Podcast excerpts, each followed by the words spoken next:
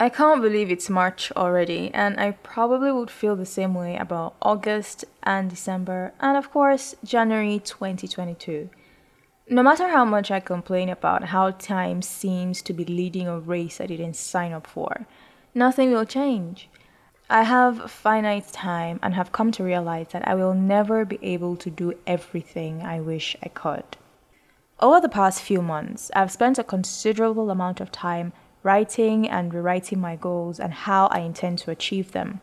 Every single time, I have made the same mistake overestimating my ability to complete a long list of tasks within a short period of time.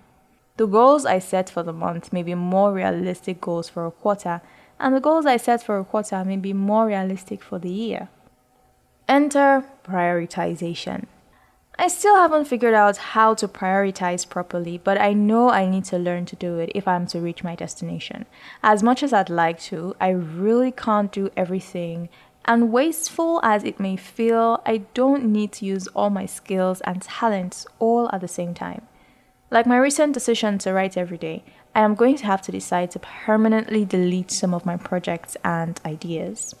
A few days ago, I may have said I am confused about what to prioritize, but after my talk with my husband, I really can't say confusion is my problem.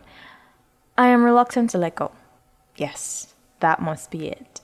I am reluctant to get rid of something I thought would be a good idea. I am not eager to forget about something I have invested time and effort in because I feel there's a chance I could get some return on my investment in the future, no matter how abysmal. I'm great at producing podcasts and I'm a beginner filmmaker.